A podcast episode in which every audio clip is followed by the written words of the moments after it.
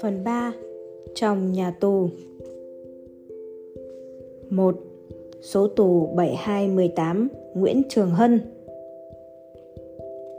Lúc này, đi đâu Thương cũng phải nằm trên cáng. Anh không thể đứng, thậm chí yếu đến nỗi không thể ngồi vững. Chỉ có đôi mắt vẫn tinh nhanh như trước. Hai thằng lính khiêng anh vào một căn phòng rộng. Tên đại úy đang ngồi ở bàn vội đứng dậy Hắn là một tên lạ hoàn toàn, nét mặt không có vẻ gì hách dịch. Ngược lại, vừa thấy anh, nó nở nụ cười thật tươi. Xin chào anh Hân. Và đổi giọng thân mật, nói nhỏ với Thương. Nói thật với bồ, bồ thắng Mỹ rồi đó. Mỹ thua bồ rồi. Hắn chỉ vào chiếc biển hiệu đeo trên ngực áo, nói như khoe. Tôi là đại úy Huệ, làm việc ở văn phòng. Mọi chuyện có ông bà già lo cả nên chưa biết trận mạc là gì. Lính như tôi cũng sướng một đời trai, tội gì phải như bồ, vừa thiệt thân mà ba má mình cũng đau lòng, dại thiệt. Bây giờ bồ khai cho tôi lập hồ sơ, chuyển bồ đi chạy giam Biên Hòa. Mỹ chỉ đưa cho tôi hồ sơ, không có chữ nào hết trơn hết trọi. Còn tôi bây giờ chỉ biết có mỗi Nguyễn Trường Hân, số 7218. Hắn sai hai tên lính nâng thương dậy. Bê anh đặt vào ghế ngồi đối diện. Tên Huệ đẩy tờ giấy trắng và cây viết đến gần trước mặt thương. Bố khai đi, không phải khai điều bí mật gì cả đâu. Đến tiếng ngài cố vấn còn chưa moi được lời khai nào của bồ thì mã tôi có nhằm nhò gì. Đây là khai để lập hồ sơ số tù thôi. bố yên tâm đi. Thấy thái độ vui vẻ, cởi mở của hắn, thương cũng yên tâm phần nào đến lúc này, anh thấy tinh thần, thư thái, bởi trạng thái lâng lâng, sung sướng, tự hào của một người chiến thắng nhưng ở tình cảnh này, cảnh giác vẫn là hàng đầu anh hỏi cộc lốc, khai những gì thì họ tên thật ba mẹ anh em ruột quê quán nghề nghiệp gì à ra thằng này cũng tiếp tục sự ma mãnh của bọn CIA, nhưng làm sao lừa được thương? Viết lời khai đi. Tôi không biết chữ. Thôi, bố nói đi, tôi ghi cho. Nguyễn Trường Hân, ấp 1, An Điền, Bến Cát, Bình Dương. Làm ruộng, mù chữ, cha mẹ chết hết. Nghề gì? thanh niên chống quân dịch, trốn lính, thường trú ở vùng du kích, vận tải vũ khí, đào hầm hào cho du kích, ngẫu nhiên trở thành du kích hồi nào không biết, thế thôi. Tên Huệ ghi chép khá nhanh, xong nó đọc cho Thương nghe. Nguyễn Trường Hận Sao lại hận? Tôi tên là Hân chứ. Hận hận, bố sẽ hận suốt đời. Hận ai hay hận mình cũng là hận. Với tấm thân còn lại có bấy nhiêu đó bộ không hận hay sao? Thường im lặng khi thấy tên này nói có lý. Đúng rồi tao sẽ hận chúng mày suốt đời. Bồ ký tên vào đây. Không biết chữ làm sao ký? Tên huệ cười nhạt thua ông luôn thì điểm chỉ vào đây nó bôi mực vào tay thương, lăn trên giấy. Bồ đọc lại xem tôi ghi có đúng không? Đã bảo không biết chữ, sao đọc được? Cuối cùng thì tên Huệ cũng lập được hồ sơ Nguyễn Trường Hân với số tù 7218. Có chỗ lại là Nguyễn Trường Hận với tội danh chống chế độ cho làm tù binh.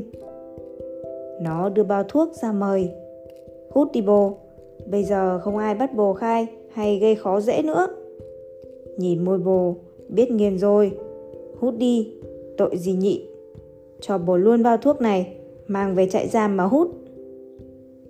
Thường lấy một điếu hút, có gì đâu mà ngán. Bỏ thuốc đã lâu, mà nay hút sao vẫn thấy ngon. Lúc này anh thấy vui trong bụng, niềm vui khó tả của người chiến thắng. 2. Trại giam Hố Nai Chiếc xe chở tù dừng lại trước cửa văn phòng trại giam Hố Nai. Nơi đây tập trung hàng trăm chiến sĩ cách mạng. Mấy người tù gầy gò, mắt trũng sâu, làm nhiệm vụ phục vụ trong nhà giam, được lệnh sách cáng chạy đến bên xe. Họ đứng sững lại nhìn.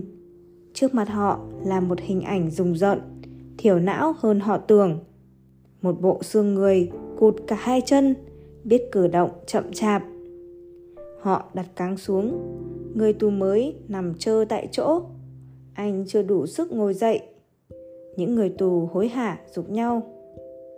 Trời đất ơi, đồng chí ấy bị sao vậy? Anh trèo lên xe, bế đồng chí ấy xuống. Anh đưa cáng đây, tôi khiêng vào. Không cần cáng, để tôi cõng. Đồng chí, ôm vào vai tôi nhé.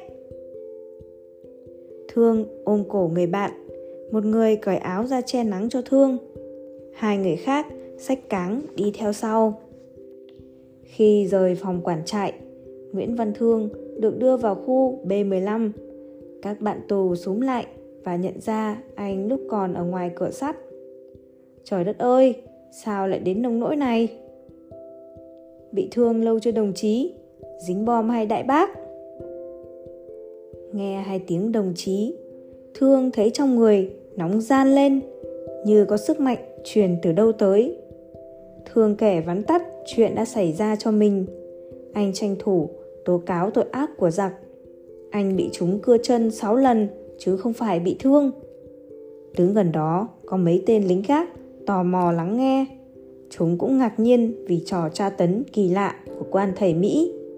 Chúng không nói gì với người tù mới không còn chân vì đã bị Mỹ tra tấn cưa tới 6 lần. Mãi đến khi thấy bóng tên chúa trại phía xa, chúng mới hỏi. Nè, thằng tù mới, thằng Hân, mày thứ mấy? Út, Mày phải nhớ nhập ra tùy tục nghe ở trại giam này không cho phép thằng nào tuyên truyền cộng sản. Thương gân cổ, nói lớn Lệ của tao là thằng nào gọi tao bằng gì? Tao gọi nó như vậy. Tao chỉ nói sự thật Chứ có tuyên truyền gì đâu. Mấy tên lính toàn xông tới Nhưng bị những người tù cản lại. Chúng cũng không vội ra tay với người tù Vừa đến chỉ còn một nửa thân thể mà chỉ thị uy một chút thôi. Anh em ẵm thương vào trong phòng giam, dành cho anh một chỗ trên sàn gỗ. Các chiến sĩ cách mạng đang bị giặc giam cầm ở đây vẫn tiếp tục đấu tranh không ngừng. Thương thấy phấn khởi hẳn khi thấy mình không còn phải đơn độc chống lại kẻ thù. Phần thắng đã thuộc về anh. Bọn chúng đưa anh về trại tù binh, tức là đã chấp nhận thất bại hoàn toàn. Về đây, anh được gần các đồng chí, đồng đội. Trong suốt mấy giờ đồng hồ, thường kể cho anh em nghe và trả lời các câu hỏi không ngớt. thường xúc động vì tình cảm yêu thương, xót xa của các đồng chí dành cho anh. thường đã khóc tức tuổi khi một đồng chí ôm chặt lấy anh, khóc vì cảm động. Mấy ngày sau, một người nói chuyện riêng với Thương Chào đồng chí, tôi là Phạm Xuân Hồng, tức Út Thụng. Đảng ủy nhà Lao cử tôi bắt liên lạc với đồng chí. Thường ngạc nhiên, vừa hồi hộp vừa cảnh giác. Anh về đây có giấy tờ gì đâu. Ở trại giam này, anh có nhìn thấy ai quen đâu. Anh có nói thật tên, họ và nhiệm vụ của mình ra với ai đâu. Nguyễn Trường Hân bây giờ trở thành tên thật với số tù 7218 tội danh trốn lính, chống chế độ, có thế thôi. Tại sao út thụng không hề dè dặt khi xưng là bí thư chi bộ nhà Lao? Nhỡ anh ta là điệp viên thì sao? Hình như đoán được nỗi phân vân của thương, út thụng tâm sự. Đồng chí Hân, trong trại giam có trường hợp không cần câu nệ nguyên tắc. Tuy chưa ai giới thiệu, nhưng nhìn thân thể đồng chí và thái độ của đồng chí trước kẻ thù Tôi thấy đó là bằng chứng bảo đảm nhất. Chúng tôi tin ở đồng chí. Thường nhớ, trong điều lệ đảng có ghi, vào tù phải nhớ bắt liên lạc với tổ chức trong nhà tù. Anh chậm rãi nói, Các anh cho tôi là đảng viên thì cũng được, Có khai tôi bị bắt cũng không sao, Có tra tấn chết đi sống lại cũng đã rồi, Tôi còn sợ gì nữa Út thụng cười, Đồng chí cảnh giác quá Tôi có trách nhiệm trình bày về tổ chức hoạt động của chi bộ đảng trong nhà tù này cho đồng chí hiểu. Khu A có từ trại B1 đến B22. Trại có hàng rào kẽm gai dày tới 30 lớp. Có hai loại tù. Loại có in chữ T, B, to là loại tốt, đáng tin cậy. Loại có hai chữ T, B, nhỏ là bọn mà ta phải cảnh giác, coi chừng vì chúng là loại xôi thịt bán rẻ lương tâm. Đồng chí tiếp xúc và tự tìm hiểu thêm. Có gì cần thiết cứ bàn riêng với tôi. Tôi là bộ đội. Hiện các đồng chí trong trại B15 bầu tôi làm bí thư chi bộ. Chi bộ gồm 20 đồng chí đảng viên. Đây là lần đầu tiên kể từ khi bị bắt, Thương cảm thấy mình đã được trở về với đảng. Tình cảm sung sướng trào dâng trong lòng anh giống như đứa con xa lâu ngày về với mẹ. Trò chuyện với đồng chí, anh không phải no, né tránh. Tuy vậy, Thương vẫn còn phải cân nhắc. Anh chưa trao đổi gì với út thụng. Anh không biết tiết lộ gì về mình. Trong nguyên tắc của ngành tình báo, càng hạn chế giao tiếp càng tốt. Không được để lộ cho ai biết công việc của mình, trừ thủ trưởng trực tiếp chỉ huy. Anh chỉ đề nghị nếu đồng chí có điều kiện liên hệ với tổ chức của ta, đồng chí hãy báo cáo là tôi đã về đây. Thường lưỡng lự, nói tiếp. Nguyễn Trường Hân trong hồ sơ tù là tên giả, tổ chức không ai biết đâu. Đồng chí cứ nói tôi bị bắt ngày 10 tháng 2 năm 1969 tại cánh đồng ấp chiến lược Mỹ Phước là có người biết. Một sức mạnh kỳ lạ đã lan truyền khắp thân thể, chỉ còn lại phân nửa của anh.